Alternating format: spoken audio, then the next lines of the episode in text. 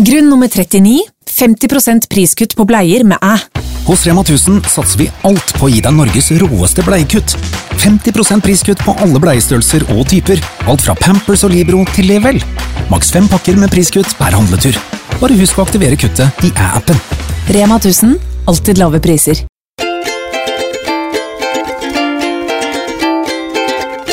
Hallo! Velkommen tilbake til podden vår. Juhu! Ny uke, ny episode. Veldig hyggelig at du har lyst til å høre på oss nok en gang. Mhm. Og eh, jeg gleder meg sykt til dagens episode. Jeg òg. Den har vært etterlengtet. Ja, og dette er noe som vi har hatt lyst til å dele lenge, og som vi kommer til å dele mye mer av i fremtiden. Så stay tuned, fordi nå kommer det noen greier. Det kommer noen greier. det er Susanne her. Og Anette her. Jeg liker liksom at dere skal vite hvem som er hvem. Ja, selv om folk sier at de ikke hører forskjell uansett. Vi gir et forsøk. Ja. Men dagens episode skal handle om hvordan vi har opplevd ulike frykter i forhold til det å starte for seg selv, Mm. og hvordan vi har kommet gjennom dem. ja. Og hvilke vi fortsatt har, kanskje. Ja. Så nå sitter vi altså i Oslo. Vi er på mitt rom. Det er sikkert 30 grader her inne. Mm. Og um, jeg sitter her med en kopp kakao. Du, du startet dagen din på Oslo Raw, du. ja, Så deilig. det var deilig. Det var veldig deilig. Jeg bor hos mamma. Og så var stefaren min hjemme og hadde møter, så jeg ville ikke drive og forstyrre han med å lage masse frokost og sånn hjemme. Men jeg lagde meg faktisk en kopp kakao i dag tidlig. jeg også. Det er sånn, Hvem andre er som drikker kakao når det er 30 grader? Det er vår kaffe.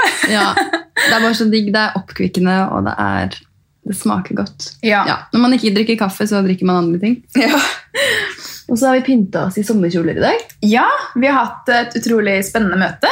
Ja, Um, som Herregud, så sykt som blogget å si. Som jeg gleder meg til å fortelle mer om senere.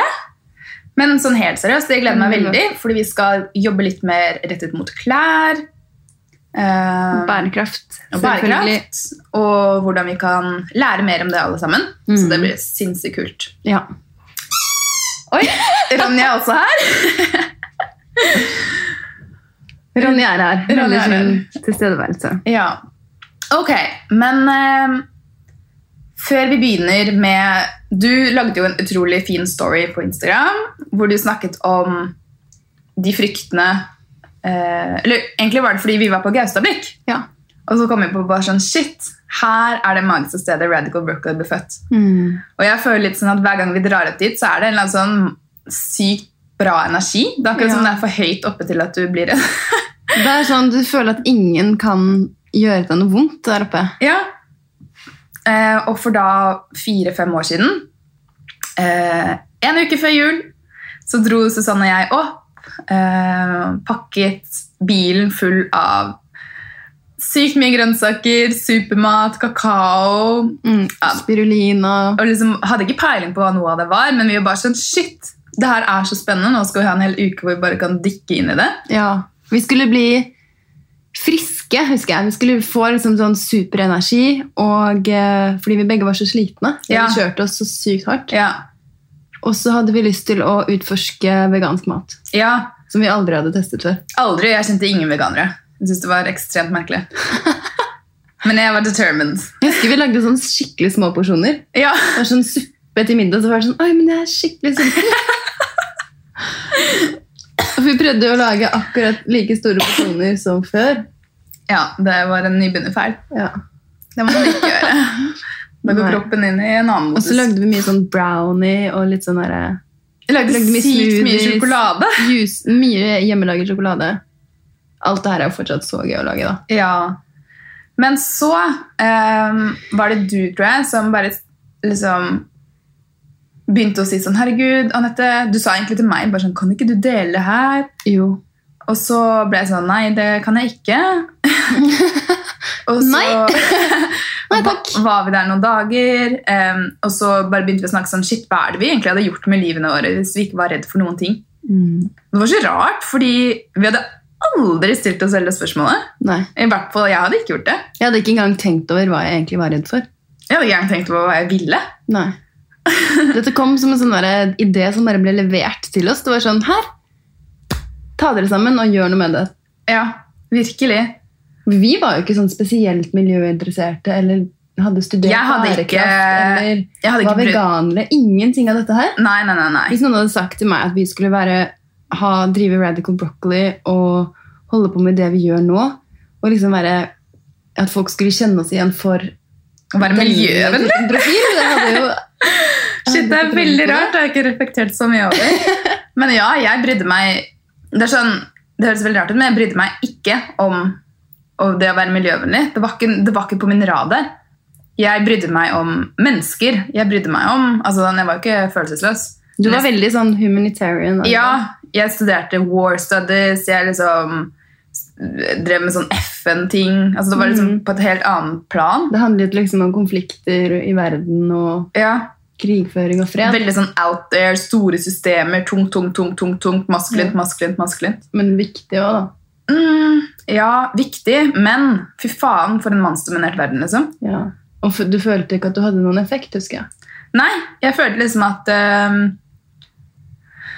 Nei, det var Det jeg syntes var så vanskelig, var også sånn der Når jeg så folka i den omkretsen, og hva, hvem de var, så ble jeg, Det var liksom vanskelig for meg å finne noen å bli skikkelig inspirert av, faktisk. Ja, Eh, For det er veldig fint å ha et forbilde. ja definitivt. Ehm, Så det begynte masse tanker, da, samtidig som at eh, jeg kjørte jo kroppen min altfor lenge i et spor som den ikke ville, og da gjorde den jo meg syk til jeg stoppet. Ja. Eh, Som jeg er veldig glad for. Takker opp. ja, på en måte må man bare virkelig være glad for det i dag. ja. Så ikke sånn du aldri snudd. Så blir jeg litt sånn der, herregud, altså sånn, hvor sykt er det ikke å kjøre kroppen sin sånn? Sånn, hva? Man oppdager det ikke før man er syk. Nei, det er sånn selvdestruerende. Ja, for man man man er ikke i kontakt med kroppen. Nei. Man legger ikke merke til de der små signalene som kommer langs veien. Nei, Hvis man det. ikke er vant til det. Nei, for jeg hadde sånn konstant neseblod, migren, altså sånn alle sånne småtegn hele tiden. Men jeg Bare det å være veldig sliten hver eneste dag er jo ikke helt normalt. Nei. Da er det kanskje noe, det noe sånn som kroppen din. Alt som skjer i kroppen din, er jo en eller annen beskjed til deg som du skal plukke opp på. Ja. Hvis det er noe vondt eller noe smerter, du skal jo egentlig føle deg fantastisk. Du skal ha en regelmessig syklus, du skal ha masse energi, du skal sove godt. altså alle disse tingene. Fordøye maten. Ja.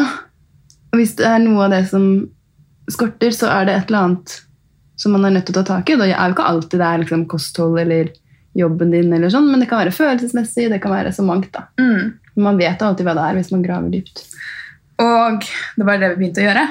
Ja. Så vi begynte å lese om matsystemet, og, og liksom oppdaget meditasjon for første gang. Mm. Oprah, Deepak Chopra. Hormoner husker jeg vi leste mye om. ja. Og for da hadde jeg jo ikke hatt mensen på halvannet år eller noe. Nei, ikke heller. Jeg bare, wow, shit. Jeg var helt i ubalanse. Ja. Og eh, jeg husker at eh, det som var normalen da, var liksom sånn Legen har svaret. Legen har svaret. Ja, Det var aldri sånn Jeg har svaret. nei. Og så gikk man til legen og forventet å få masse hjelp. Puttet hele ansvaret og poweren over på dem. Ja. Og så fikk man beskjed om at nei, det ser fint ut. Så Ja. sånn, men faen, jeg føler meg dritt. Men jeg har ikke mensen. Jeg eh, klarer ikke å spise noen ting. Og... Man, I dag får man jo beskjed om at det er normalt. Ja. Det er en annen historie, Ja. men det var i hvert fall liksom sånn, ut ifra dette vi begynte å stille veldig store spørsmål. Ja. Og jeg skal bare si at jeg var faktisk ganske miljøbevisst Ja. på min måte. Jeg var sånn veldig opptatt av at alt skulle resirkuleres, og syntes liksom at det var et veldig spennende tema. da. ja. Du ville jo liksom jobbe mer i den retningen. Mm. Good for you! Nå skulle du bare få noe poenget. Jeg var der allerede. Nei, men poenget er bare at um, vi vil snakke om alle altså sånn, Vi fikk en idé. Vi fikk en idé, Navnet Radical Broccoli kom til live, og vi tenkte sånn Shit! Tenk om vi kan dele all den informasjonen her man finner. At man skal faktisk ha det bra i livet. Mm. At man kan være omringet av fantastiske mennesker. Mm. At hvis man spiser mer plantebasert, eller helt plantebasert, så er det mye bedre for jordkloden. Mm. Vi ville dele at folk flest spiser for mye proteiner, Mm. og hvordan de fleste i dyre- kjøttindustrien behandler dyrene. Ja. Altså, vi hadde så mye på hjertet. Ja. Og Og hvordan klær produseres. ja, Og hvordan sminke og hvordan produkter var kjemisk giftige for altså, oss. det, bare, det jo det boblet over, liksom. Ja. Og så kom, liksom, begynte vi å oppdage raw food og annen mat. Og husker sånn, vi, vi skulle til Kjøben på 42 Raw. ja. Det var en helt sykt kul sånn derre oppdagelsesferd. ja, skikkelig. Og så syns vi liksom at eh, det var vanskelig stoff. Mye materiale, tungt, tungt, tungt materiale. Ja. Så vi ville på en måte gjøre det mye lettere. Mm. Og veldig sånn der, forskningsbasert, men da var det typ sånn FN-artikler. Sånn veldig komplisert. Det var aldri noe sted hvor det var forklart enkelt. Ja. Så vi hadde en visjon om at vi, vi, Jeg husker liksom at vi visste helt hva, men det ville være en krysning mellom liksom Goop møter noe som er mer vår aldersgruppe. Mm. Um, Det en sånn guide da, ja, til å leve mer bærekraftig, bare at du skulle egentlig ikke Du skulle ikke prakke noen ting på noen. Nei, vi ville bare liksom komme med de fantastiske alternativene. Ja. Eh, og så liksom tenkte sånn, shit, tenk om vi kan ha et sånn type liv hvor man liksom Mm. jobber med noe man liker. Og, ja. Og kunne drive det selv. Ja. Ehm, så det er veldig lettest, fordi det første notatet vi har fra sånn hva Radical Broccoli skulle bli, det er liksom fortsatt akkurat sånn vi vil ha det. Ja. Jeg er nesten fristet til å titte inn i Evernote. Og så Ja, tror jeg det gikk Vi startet da en blogg, åpnet en Instagram. Her er den. 30. desember 2014.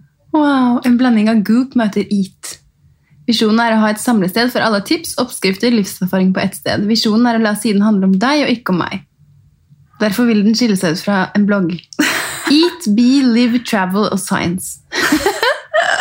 Ok, kanskje ikke helt det samme fortsatt. Og så er det notater her. Matindustrien. How to be effective. How to find motivation. Hvordan lage sin egen business. Stress og hormoner. Mammas tanker! Matretter, ja. Men da har jeg lyst til å spørre deg allerede. Hvor startet fryktene å komme inn? Og når? Frykten startet Jeg føler den første frykten var eh, før, lagde før vi lagde bloggen Ja. og Instagrammen. For da var det sånn jeg, jeg visste allerede Jeg kjente at det var et sånt steg som kom til å ta meg helt ut av der hvor jeg var. ja. Det var liksom en så stor Det er så rart, for folk flest er bare sånn Herregud, bare lag en Instagram. Men Ja. for meg var det sånn gigantisk sånn wow! og så gjorde vi det, og så var det dritgøy. Vi satt jo inne og jobbet i liksom tolv timer i strekk og bare «Ja, Det her er så gøy! Og så husker jeg vi snakket med Cornelia, som var i LA, og hun hadde akkurat begynt på Deepak Opera-meditasjonen samtidig. Og vi bare 'Hæ, er du også veganer?' Eller vi visste det kanskje, men liksom, det var så gøy at hun gjorde akkurat det samme på andre siden av jorden. ja. Og så eh, tror jeg frykt nummer to var når vi kom hjem igjen til jul. Mm. Fordi plutselig Da hadde jeg vært veganer i en uke. og så var det jo kjøttmiddag hjemme. Og jeg kjente på at det hadde jeg ikke lyst på. Og så var det stebror, stesøster Det var som stor familie julaften, tror jeg. Mm, ja. Og så, vil, og så hadde jeg liksom ikke nok Det er sånn, faen, hvordan skal man snakke Det var liksom sånn Ja, nei, kanskje det bare er unt... Jeg var skikkelig sånn Jeg husker det var litt vond julaften. Du var usikker på deg selv. Veldig usikker. Og så eh, fortsatte vi å blogge, da. I sikkert fem måneder. Mm. Og gikk ganske fort på Instagram. Vi fikk masse følgere. og Det var liksom sånn Jeg husker um, Det var liksom ganske mange store folk som begynte å følge oss med en gang. Og vi vet liksom, Oi, herregud, så gøy! Jeg skjønte ikke hvordan de fant oss. jeg. Nei. Um, men vi la jo aldri ut bilde av oss selv. Vi la aldri ut hvem vi var. Nei. Og uh, Hadde ikke helt eierskap til det. Uh, ikke det hele tatt. Jeg tror ikke jeg fortalte så mange venner om det heller. Nei. Så det var vel frykt nummer to. Fortelle venner om det. Ja. Um, og så kom det til et sommerferien, for det halvåret her, da eh, hadde jeg akkurat sagt opp en annen jobb, fordi jeg orket ikke mer. Jeg klarte det ikke. Mm. Og så fikk jeg da ny jobb til sommeren, så det var et halvt år hvor jeg på en måte prøvde å gjøre det her. Men så var jeg liksom sånn Jeg var så sykt En ting er å være fysisk utbrent, men etterpå så kommer det mentale. Og det er jævlig, ass. Ja. Eh, Så det var et ganske forferdelig halvår. Men så kom det til sommeren, og vi bestemte oss for å legge ned Radical, Radical Broccoli. For da Ja. kunne vi bare bli kule igjen. ja, vi bare ga opp. Ja. Vi bare sa til alle fruktene sånn her. Her får du all makten min og hele livet mitt, så skal jeg gå tilbake til å gjøre akkurat det jeg gjorde før, som jeg ikke likte. Ja. Tenk på det. ja. Det var så lett. ja. Det var så utrolig. Det var sånn, åh, Det var nå deilig å kan jeg gjemme meg igjen. Ja. Nå kan jeg gå tilbake i gamle spor. Hva var dine frykter rundt denne tiden? Nei, jeg husker jeg syntes det var utrolig skummelt å poste ting på internett. Jeg syns at ordet blogg var en grusom assosiasjon. Jeg ville ikke at noen skulle kalle meg noen matblogger. Jeg var også redd for at det ikke var bra nok. Det var ikke fine nok bilder, og det var ikke bra nok oppskrifter. Og hvorfor skulle vi snakke om dette? Altså, Hva hadde vi med dette å gjøre? Um, jeg var redd for at noen skulle oppdage det. Jeg var Jeg var redd for å bruke for mye tid på det. Siden jeg studerte også. Du studerte og hadde jobb. Hadde du ikke det? Eller var det bare studier det året? Ja, mulig det var det. Nei, det var eh, halvåret etterpå, tror jeg. Ja. Det var jo alle disse tingene. Det Ja. var alle de der eh, Og det som var så synd er at når vi var sammen, så var jo dette det vi elsket å gjøre. Vi var sånn, Åh, ny oppskrift på cookies, skal vi lage de og ta bilder? Mm. Det er sånn, og det har vi gjort hele barndommen, på en måte. mm. Det er sånn fra vi var kids, liksom. Um, så ja. Og så uh, Ja, hva skjedde så etter vi la ned? Nei, så var det litt sånn der, hmm, chill, bla bla bla, fester og liv og jobb og ting går. Men det var liksom ikke den der dype passion. Og jeg følte liksom ikke at jeg brukte hele meg. da. Nei. Jeg følte ikke at jeg følte det boblet inni meg. Det var sånn, åh, det er noe som skal ut! Jeg husker at år etter, eh, da hadde vi lagt ned et halvt år, så var vi på juleferie i Miami med pappa. Ja. Og da hadde vi endret, liksom, Vi hang jo ikke så mye fordi du studerte i Kjøben, jeg jobbet i Forsvaret. ja, du var i Oslo. Eh, så når vi da var sammen sånn tre uker den julen der, så husker jeg vi bare Vi lagde så mye mat. Vi, liksom, vi gjorde alt sånn som er sånn radical broccoli. Ja, Ting. Vi dro på masse plantebaserte kaféer, vi tok kule sånne bilder. Men vi brukte jo ikke til noe. Nei, Men da savnet vi det. ja, men det var liksom fortsatt det vi elsket. da. Og så gikk det et halvt år til, Ja. og da var du Det gikk til september. ferdig med studiene. Mm, ja. Og så skulle du da et halvt år til Brasil. Nei. Nei. Etter FN? Jo. Jo, jo, jo. Ja. Hadde vi Radical Broccoli Så da det gikk enda Nei, det gikk enda ett og et halvt år. gikk det. Ett og et halvt år gikk det uten. Ja. Så fast forward. Du har da hatt et halvt år hvor du gikk på CBS, studerte finans og jobbet i FN fulltid. Ja. Ble ganske sliten, dro til Brasil på utveksling. Mm. Dette, Dette kan dere lese med jordnart, da, men da fikk jo Susanne panikkangst. ja.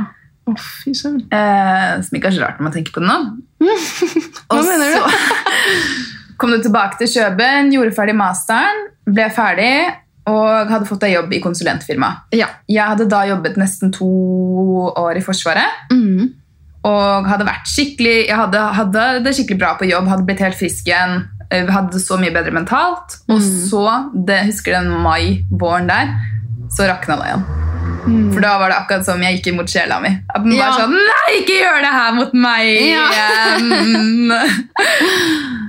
så mai 2017, to skrantende sjeler. Ja. Jeg husker jeg besøkte deg i København. Vi gjorde igjen det vi elsket. Vi dro på de plantebaserte kafeene.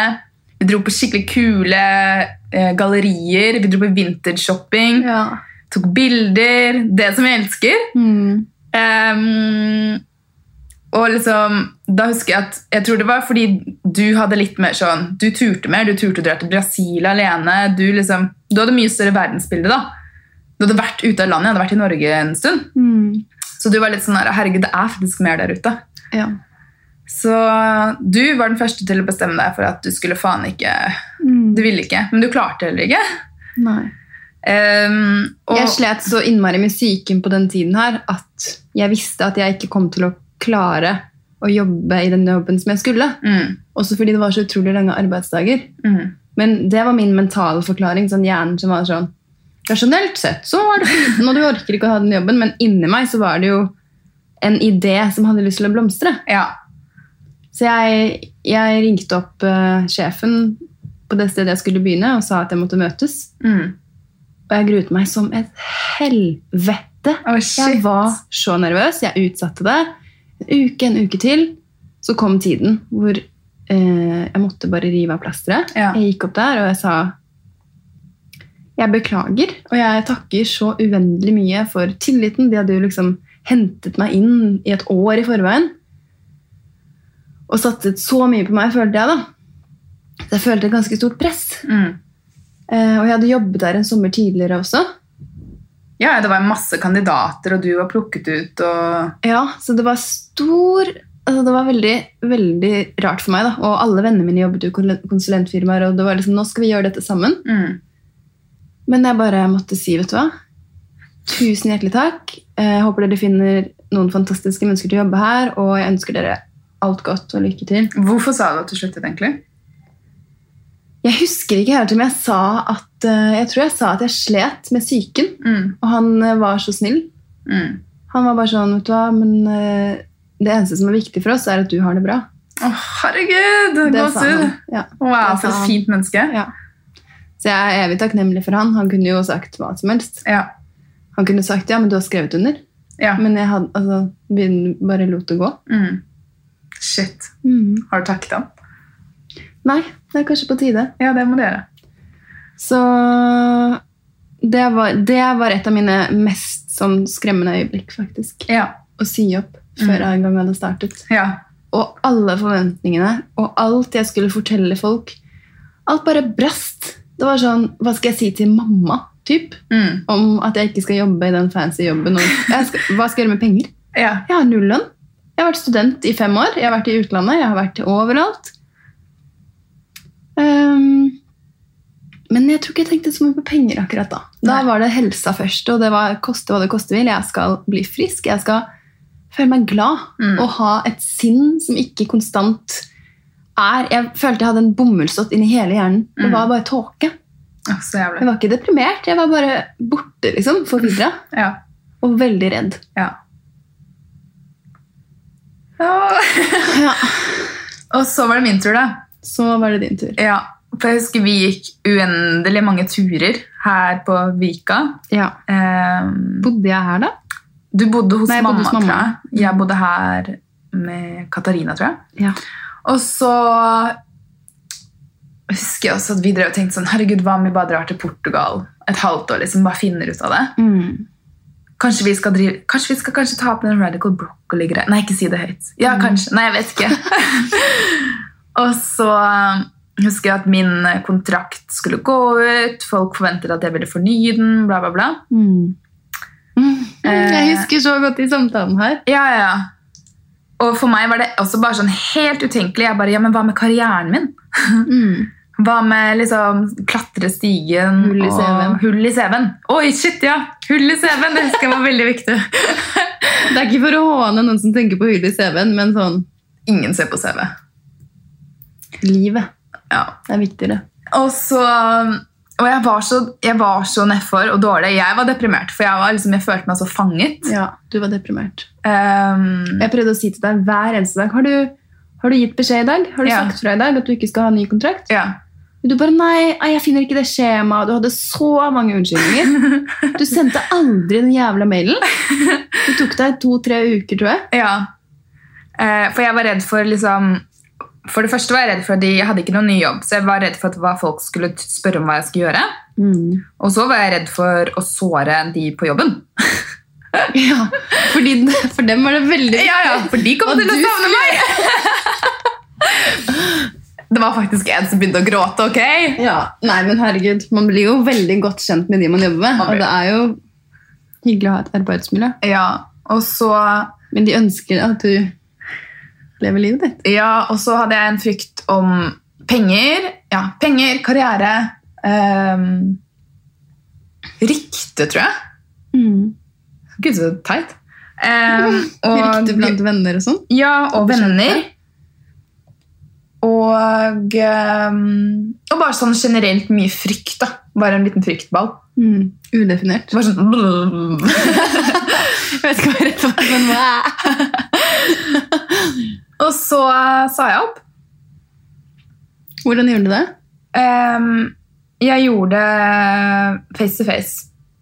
Og da ja, begynte sjefen å gråte, faktisk. Um, hun, hun er helt nydelig. Ja. Og så um, Og de andre brydde seg ikke så mye, tror jeg. Og så um, var det gjort, da. Da var det jobbe, jobbe liksom ut den sommeren. Mm. Og så var jeg ferdig, Og så dro vi til Portugal. og så dro vi faen meg til Portugal. Til farmor og familien. Og bare Hell yeah! Og så kom vi dit, og så var farmor sånn Hvorfor har ikke dere jobb? Vi den største fordomsfulle! Og vi bare Men farmor, vi skal jo hjelpe deg med oppgaver, og vi skal bruke språk og surfe, og vi skal starte vår egen bedrift. Hun bare Nei. Jeg trenger ikke hjelp. Jeg husker vi begynte å gråte. Ja. For vi hadde vært gjennom så mye, og det, liksom, det eneste vi ville var å komme dit og få en klem. liksom. Og hun bare sånn Hva gjør dere her? ja. Pappa måtte megle mellom oss. Ja, det var lett. Ja. Så vi stopper historien der. Men jeg tenker at det som har vært veldig gøy, er å gå gjennom de fryktene som dere har sendt inn på Instagram. Ja. Egentlig burde den episoden ha vært på engelsk. Vi kan lage en til på engelsk. Ja. Så det var liksom starthistorien, og resten, hvis dere har fulgt oss en stund, kjenner dere kanskje til hvordan det har gått. da. ja. Eh, Det har gått jævlig bra. det går seriøst bedre og bedre hver dag. Det har gått opp og ned. Ja, men nå går det jævlig bra. Ja, det, går, det er ikke til å legge skjul på. Men herregud. Hei, janteloven! Det er en annen frykt. Janteloven. Ja, så La oss gå litt gjennom de fryktene dere har sendt inn. Ja. Og så tar vi de, og så kan Vi bare, vi har jo ikke fasiten, men vi kan jo snakke om våre, vår, hva vi har erfaring med på de fryktene. Ja. Ok, what people think of me. Ok, Det er faktisk den mest liksom, lett overkommelige frykten, føler jeg. Ja. Fordi Kommer kanskje an på hvem du er, da. Nei. Nei? Nei. Det er Hva andre folk syns om deg, er none of your business. Det syns jeg er verdens beste quote. Ja. Fordi Det er faktisk ikke opp til deg, Nei! og du kan ikke kontrollere det. Nei. Og det her er egoet ditt som snakker. Dette her er ikke hjertet. Nei. Hjertet og følelsene dine vil aldri være redd for hva andre synes. Hjernen og fornuften og det rasjonelle og praktiske vil alltid frykte andre. Mm. Og egoet ditt vil prøve å komme inn i hodet ditt og si å, men de liker deg ikke hvis du gjør det. og nei, nei, nei. Mm. Og det at det er lett overkommelig, betyr ikke at det er enkelt. Nei. Tro meg! Jeg var jo en jobb i ett-to år fordi jeg var redd for hva folk synes om min karrierevei, som folk selvfølgelig driter i. Og jeg er fortsatt redd for hva Sist, Senest da jeg postet denne storyen, Ja. var jeg redd. Mm. Jeg tenkte, jeg, jeg var i hodet til forskjellige personer. Når de så på det, hva tenkte de da? Mm. Ja, jeg får også den frykten. Det er sånn, La oss si jeg kansellerer noe. Så blir det sånn, Å nei, de tenker at jeg er egoistisk. De tenker at jeg bare bryr meg om det og det. Mm. Det sånn, men jeg vet jo ikke hva de tenker. Hva er, hva er det du har i hjertet ditt? Hva er min intensjon med det her? Ja. Gjør jeg dette fordi jeg er slem? Nei. Ok, greit. Fint. Da må de tenke hva de vil. Ja. Rett og slett. Og hvis du har folk rundt deg som også ikke vil deg godt, du kjenner at intensjonen deres er ikke god, og du kjenner at de faktisk syns masse ting om hva du skal gjøre, som er negativt, så er ikke det folk å ha i livet sitt. Nei. Og det kommer til å naturlig jevne seg ut, på en måte. Mm. Og det kuleste av alt med å hoppe i en passion og noe man elsker å gjøre, er jo alle de menneskene som kommer med på laget. Ja. Altså Det åpner seg jo en ny verden. ja, det er helt vilt. Tenk hvor mange mennesker vi har møtt de siste to-tre årene fordi vi har holdt på med dette her. Ja. Mange av de har blitt kjempegode venner som vi møter liksom ukentlig. ja. Og det tror jeg ikke ville skjedd. Det ville ikke skjedd. Jeg ville jo sittet i kantina på Forsvarets høgskole. Ja. Du Snark, fikk der òg, da. Ja, jeg møter jo fortsatt folk derfra. Det er ikke det. Det er ikke sånn at bare fordi man har én jobb Det er liksom ikke, Vi prøver ikke å si sånn det er, det er sånn eller sånn. Slutt eller ikke gjør. Liksom sånn. Det er ikke så sort-hvitt. Men frykten for Men hva frykten andre for- synes, Ja, det er den, none of your business. og den er sånn Den må trenes opp. Du må trene opp hver dag. Mm. Et triks som jeg bruker, er rett og slett å observere hjernen min. Mm. Det høres rart ut, men det er sånn Ok, jeg gjør meg klar for å poste dette, så kommer tankene allerede. Hvorfor tror du at uh, noen syns dette er interessant? Hvorfor skal du poste dette? Hvorfor skal du være på video? Du er stygg, du er nød, du er nød, nød. nø. Og så bare sånn Hallo, gjerne. det er ikke interessant. Liksom, bort med det. Og så prøve å lytte til hjertet og hvorfor jeg intensjonelt hadde lyst til å dele det jeg hadde lyst til å dele. Ja. Og det trumfer alltid. ja. Så det er den derre Det er sånn Tusen takk, ego, men eh, jeg har det fint, jeg. Ja. Sånn ellers takk. Du kan kanskje chille eller ta deg en pizza, liksom. ja. Det er litt sånn, Man sender det bare bort igjen. Det er fascinerende. Men det er en frykt som kommer opp veldig veldig ofte. Ja. Så, men bare begynne å observere. Ja. For neste her er 'fear of having all eyes on me'. Og Det er også sånn typisk frykt eh, som er litt sånn, sånn 'jeg er ikke god nok'. Ja, jeg kan ikke ta også, plass. Det er også ego her, vil jeg mm. si. Og det som er litt fascinerende oppi alle disse fryktene her, er at man er egentlig veldig egosentrisk. Ja, det er litt sånn, sånn Å, meg, meg, meg, meg, meg, meg, meg. meg. Mm. Og hvis man liksom Når man er i det fryktbaserte du, Man er ikke noe på noe godt sted. Det er ikke sånn 'Å, jeg jeg har masse lyst til å gi, jeg er full av kjærlighet, jeg har lyst til å dele'. Istedenfor 'alle skal se på meg'. Altså, du hører at det er sånn to helt forskjellige Ja. verdener, liksom. Du setter opp en bom for deg selv. En vegg. Og Og ja, rett og slett å bite i seg sånn Ok, men nå er jeg litt sånn egosentrisk tankegang. det er ikke engang sikkert alle vil se på det. Nei. Det starter opp businesser hver eneste dag. De som synes at det temaet er spennende, de vil følge med. De andre vil drite i det. Det er nettopp det. Um, Så man må også bare sette litt perspektiv på det. Ja. Og hvis det er noe du har lyst til å starte som er typ ganske offentlig, hvor du er liksom ansikt utad og sånn, så må du jo vite at det medfører eyes on you, men ikke all eyes on you. Mm.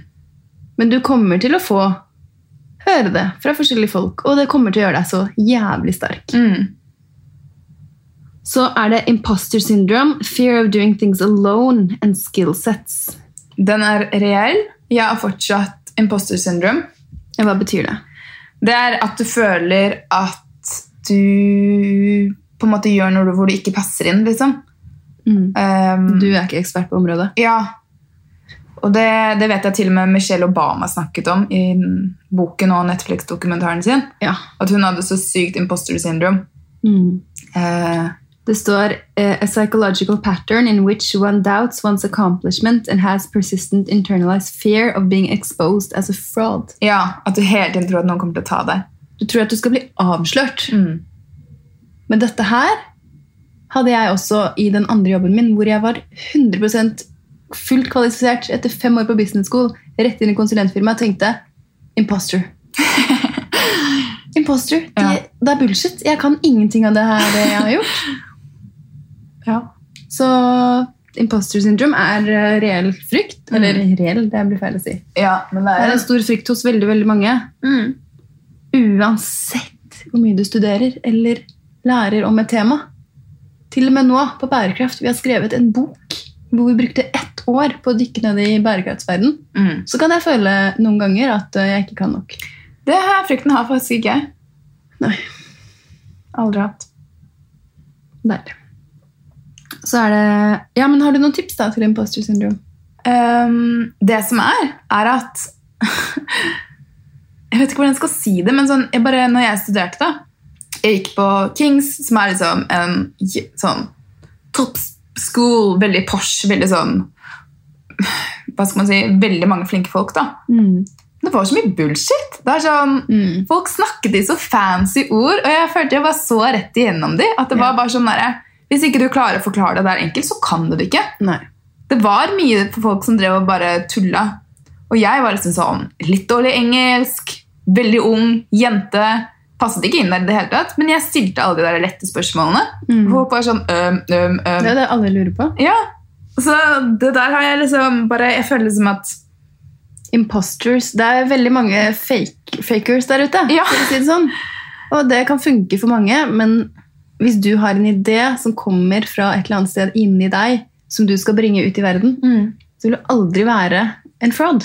Ingen spørsmål er dumme heller. Still de der enkle spørsmålene. Det er sånn, Hvis du er på et eller annet foredrag og folk snakker komplisert, og still de der kjempeenkle spørsmålene som du har, som jeg vedder på at 70% i salen også lurer på. Og hvis denne personen som snakker, kan det de skal, så klarer de å forklare det til en femåring. Ja. Hvis de begynner å snakke masse intelligente ord og forklaringer og faktabaserte forskningsrapporter, så har de egentlig ikke peiling. Nei, så det er liksom sånn Jeg vet ikke om det var egentlig bare sånn der, faen, men alle andre faker det. Men, ja. men det er bare det at jeg tror liksom at sånn, Jeg tar ikke meg selv så innmari høytidelig. Det er sånn, det er masse jeg ikke jeg kan om bærekraft. Jeg stiller masse spørsmål ved det hver eneste dag. Men jeg vil heller ikke gå rundt og lære på veien også. Ja, bare sånn Selvfølgelig, vi er alle her for å lære. Det er ingen som er, har fasiten, på en måte. Nei. Men jeg tror veldig på det der når du føler deg liksom dratt eller kalt til noe, Mm. så er det fordi du har noe å gi innenfor det temaet. Mm. Og du er kanskje ikke klar over engang hvor unik du er på det området. Nei. Så tenk på de, noen av de som vi kjenner som har sendt inn disse meldingene her. Jeg vet hvor begavet de er for det de gjør. De Ja. har et helt unikt øye. Jeg har aldri sett noe lignende, Mm. men de tror ikke på det selv. Ja, men det har vi gjort så mye, vi også.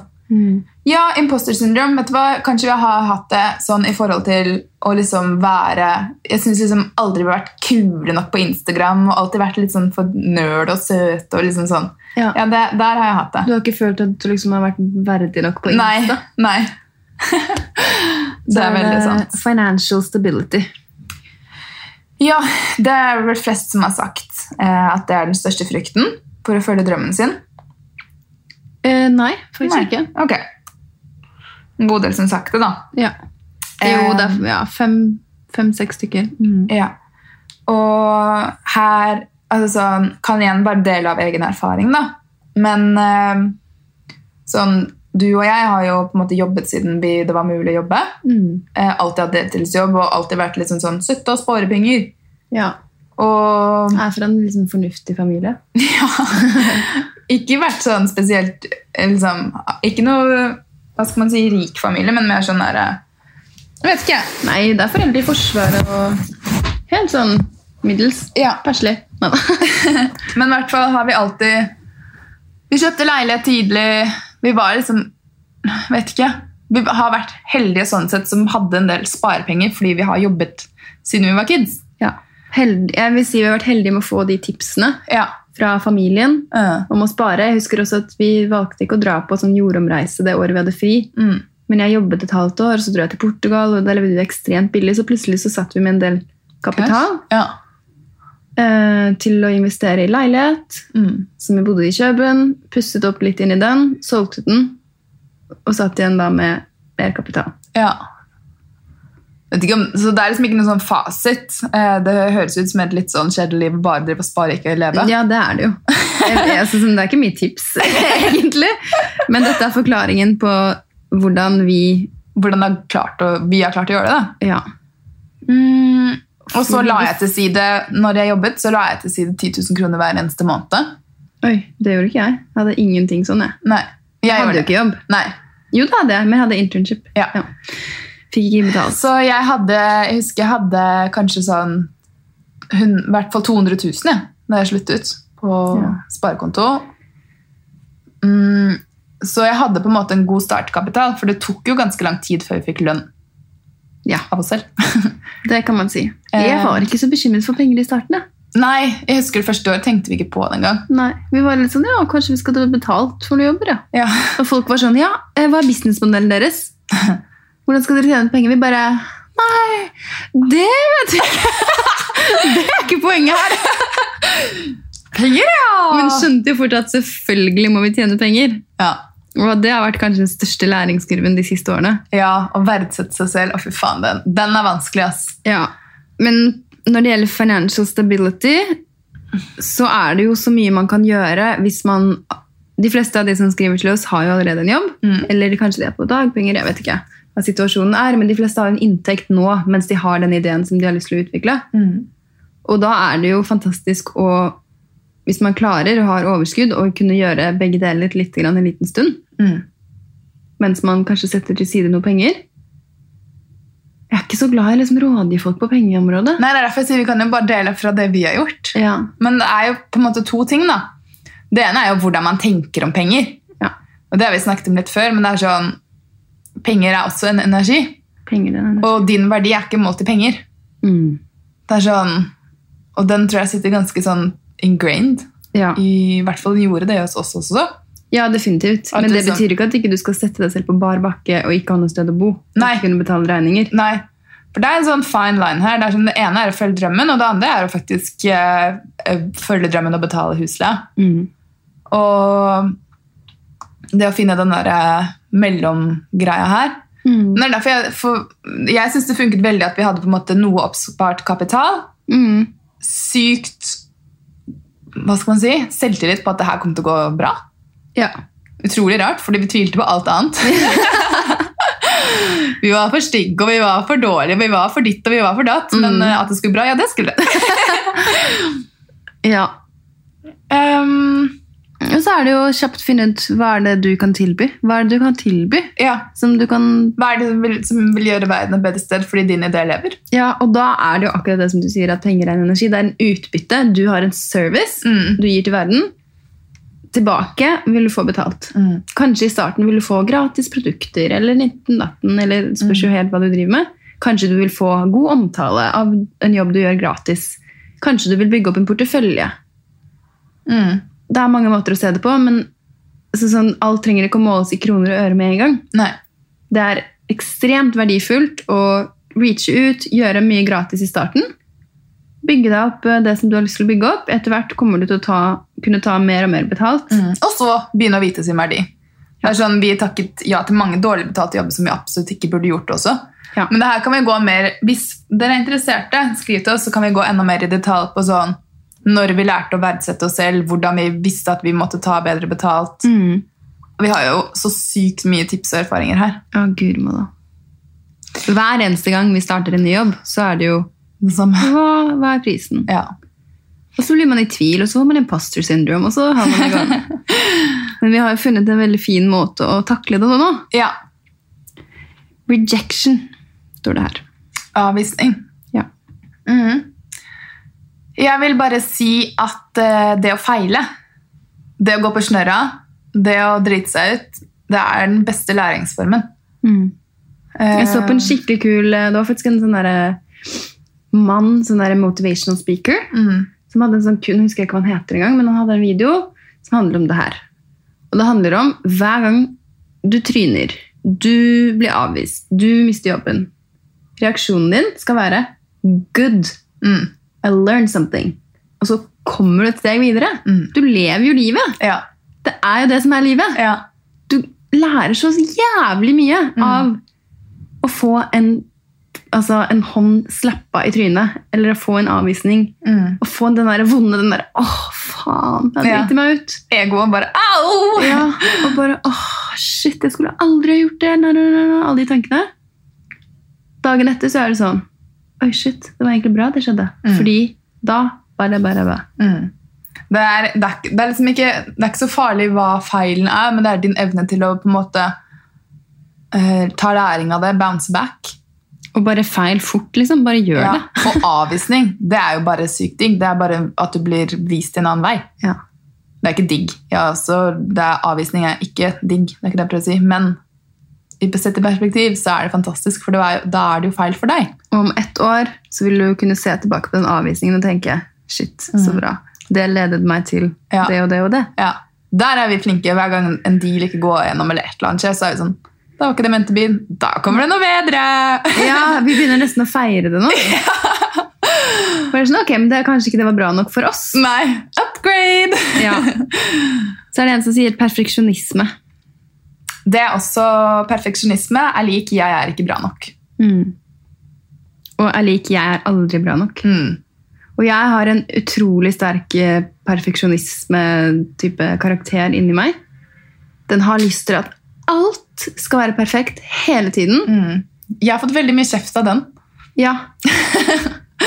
Og eh, den er sånn der, jævlig sur på Anette hvis hun har noen skrivefeil i en mail, eller hvis ting ikke er levert, Mm. og det ser stygt ut hjemme, og håret mitt er ikke perfekt. Altså, ok, håret mitt er ikke perfekt. Det handler veldig sjelden om utseendet, egentlig. Jeg vet ikke hvorfor jeg sa det. Men uh, den har jeg bare jekka ned Mm. så jævlig. Mm. Fordi den ødelegger livet mitt. Den spiser meg opp innifra. Ja, Men der er du og jeg måttet møte på midten. da, Fordi jeg var sånn Ja, men bare få det ut! Få det ut! Ja. Før det er ferdig. Mens du er sånn Nei! La oss jobbe på det 100 dager til! Mm.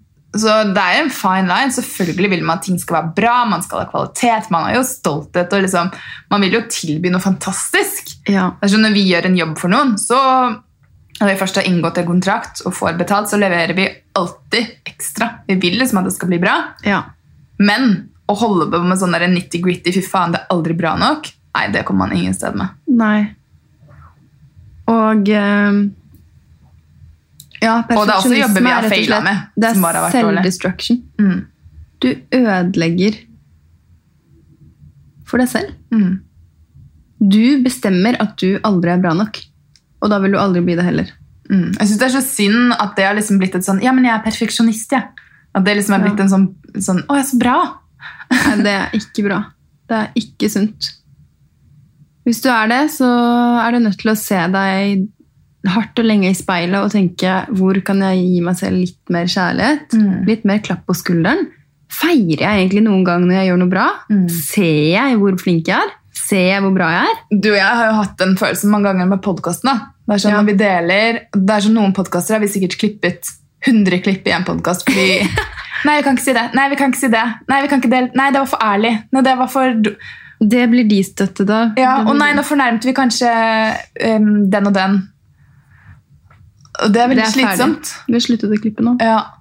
Nå, jeg, nå har jeg heller lyst til å liksom bare Det er ikke sikkert at jeg mener det samme om to år om det jeg sier nå, men jeg har lyst til å være ærlig og ekte. Ja, Og jeg føler liksom at det er en verdi jeg sitter veldig høyt. da. virkelig. Så Og det er mange flere frykter her. Ja, ok. Men, eh, Ta et par til, da.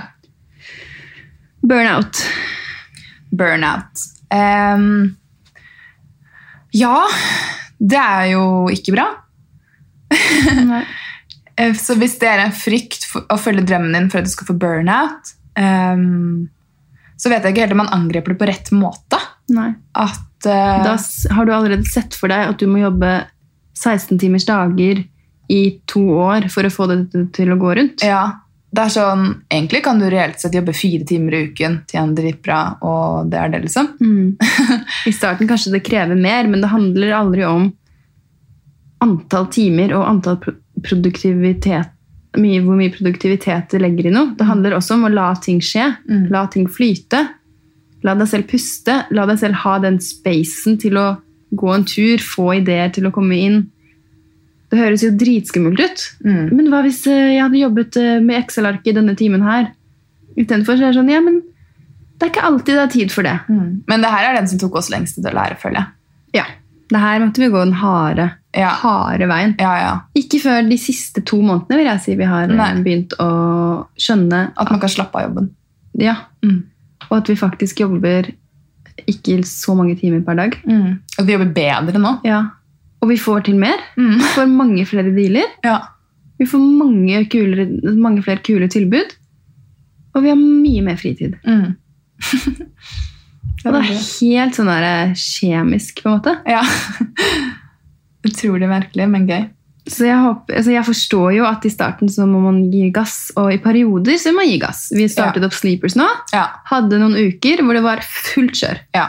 Banka skjer, Og da tenkte jeg åh, nå er jeg tilbake sånn som jeg var for to-tre år siden og holdt på å bli utbrent. ja. Men jeg visste at det bare var for en periode, og da går det. Mm. Men å holde på sånn over tid er ordentlig ødeleggende. Mm. Og du vil heller aldri få oppleve de fantastiske suksessene som du ønsker Mm. ved å overarbeide. Nei. Ok, en frykt til. Er vi skikkelig harde nå? Ja, men jeg, jeg føler at det er bedre å Ja, men herregud, det er jo, det er jo på en måte det er, jo Jeg vil ikke at dere skal oppleve alle disse det er bedre å høre det. Ja. En til. Eh, du kan velge mellom Jeg tror den eneste loneliness. grunnen til at vi kan være harde på det, er fordi vi har hatt alle fryktene selv og brukt så mye tid på det. Frykten for å ende på alene, at ingen støtter meg. Ja, den har jeg også kjent på. Masse. Eh, Jeg ringte til og med når vi var i Portugal. så, så var jeg sånn Vi hadde startet Braddock og Broccoli igjen, begynt å poste litt, bla, bla, bla. Også, men det, det største frykten min var å fortelle vennene mine dette. Og at dette var det jeg skulle gjøre fulltid. Og jeg syntes det var så skummelt at jeg fant en online psykolog. og ringte han og sa «Eh, jeg trenger hjelp fordi jeg er redd for, hva vennene mine, jeg er redd for å miste alle vennene mine. Og han bare Ja, så du Du har en idé Radical Broccoli som skal dele tips om hvordan gjøre verden litt bedre. Og du er i Portugal og, og surfer og Ja, du er redd for å miste venner. Ja! Altså sånn, da skjønte jeg plutselig hvor dumt det var. da. Han skjønte ikke bæret. Nei, han ble helt sånn derre Stakkars deg, jenta mi! Ja, for, ja, ok. Men jeg skjønner det. Det er liksom sånn, Vi vokser opp i en viss gjeng. Eh, alle skal gjøre det samme. Og at man blir liksom sånn der, å, men Hvis jeg skiller meg nå, så vil ingen være venn med meg lenger. Fordi du går Ja. ut av flokken. Alle trenger ikke nødvendigvis heller å gjøre det samme. Altså min, både mine og dine bekjente gjenger holdt jeg på å si, har jo mange forskjellige karrierer og yrker og ditt og datt. Ja, Men det er på en måte at man har satt seg selv i et spor Mm. som man tenker at det ikke, andre Vennene har ikke noe med det her å gjøre. De elsker deg jo. Ja. Hvis de er gode venner, så elsker de deg og støtter deg uansett. Ja, Men det er du som har sett for deg at du er sånn og sånn, og så Ja. har du satt deg fast. ja. Og så er du redd for at ingen skal støtte deg hvis du gjør noe annet. Men Mm. dette her går litt tilbake til det vi snakket om i stad, at putter du ut der hva du elsker, og står i det, så vil du møte de beste personene i livet ditt. Ja, og så tror jeg også at du finner jo fort ut hvem du vil ha med deg videre da, på laget. Hvem Ja. er det som skal være med ditt fantastiske vesen? Ja. Det er sånn, tenk så, sånn Ja, det handler så sykt mye om selvkjærlighet. da. ja. Om liksom, Elsker jeg meg selv nok til å ville ha det fantastiske livet jeg vet jeg kan ha?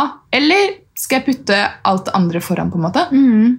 Og det er sånn, igjen, Når du er på et bra sted, når du har det bra med deg selv, når du kommer over én frykt, kommer en til, du overkommer en annen, og så begynner du liksom bare å boble over av kjærlighet, og du vil dele, og du får så mye glede, og du får Det er bare så mye fantastisk du har i vente. da. Mhm. Og ja, det vil gå på snørra, det vil tryne, kanskje det går til helvete, kanskje det ikke funker. Og kanskje du vil sitte der ensom eh, fredag-lørdag kveld og føle at alle andre gjør noe. Altså, det har jeg følt mange mange ganger. Ja, ja. Og det, det føler jeg nesten hver uke. At jeg liksom lever litt sånn i et annet samfunn enn alle andre. Ja, Ensomhet er liksom spør, spør folk rundt deg. Jeg tror Jeg ikke tror har det sånn. noen mennesker ikke vil kjenne på ensomhet. Men jeg tror også den beste curen og beste taktikken er ikke å fylle opp med mennesker rundt deg. Det er å finne ut hva er det som er tomrommet inni deg. Hvorfor er du egentlig trist? Mm. Føler du deg alene, eller føler du at altså Er hjertet ditt såret for et eller annet? Er du lei deg? Hva er, det liksom, hva er greia her? da? Mm. Og det er absolutt mulig. altså Jeg har møtt eh, så mange kule, herlige personer som også sier de er aldri ensomme. Mm. Nå sa vi akkurat at absolutt alle er ensomme, men Jeg tror alle kan også komme til et punkt. Alle Ja. har opplevd det, men Mm.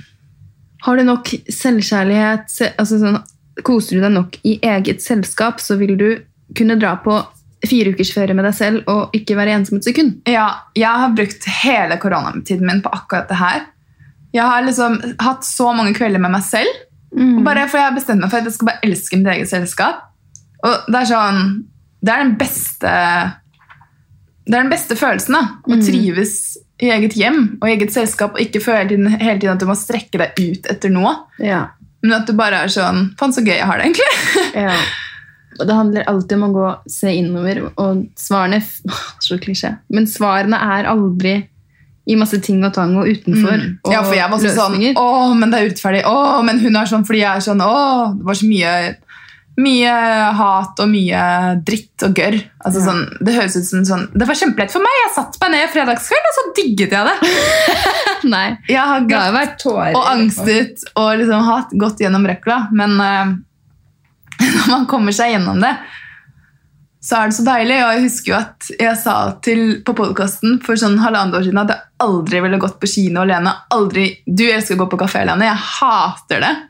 Så jeg har jo fortsatt noe igjen. Ja. Men jeg begynner i hvert fall å komme meg et visst sted. da. Har du egentlig gått på kafé alene siden det? Nei, tror ikke det. Anette!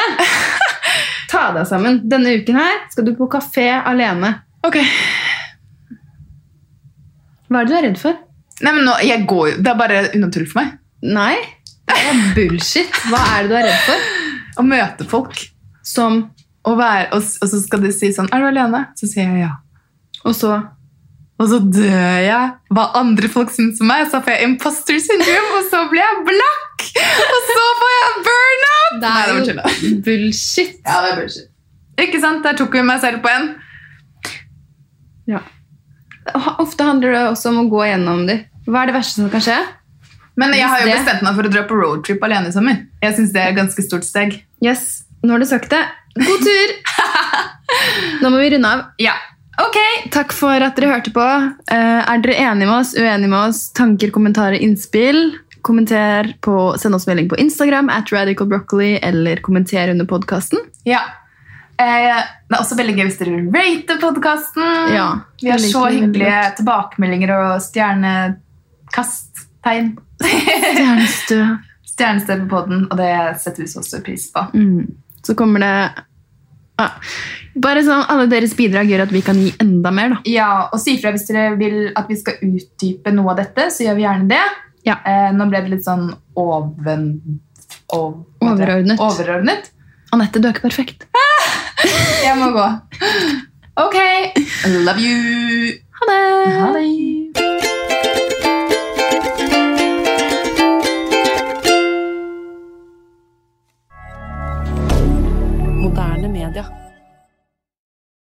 Har du et enkeltpersonforetak eller en liten bedrift? Da er du sikkert lei av å høre meg snakke om hvor enkelt det er med kvitteringer og bilag i fiken, så vi eh, gir oss her, vi. Fordi vi liker enkelt. Fiken superenkelt regnskap.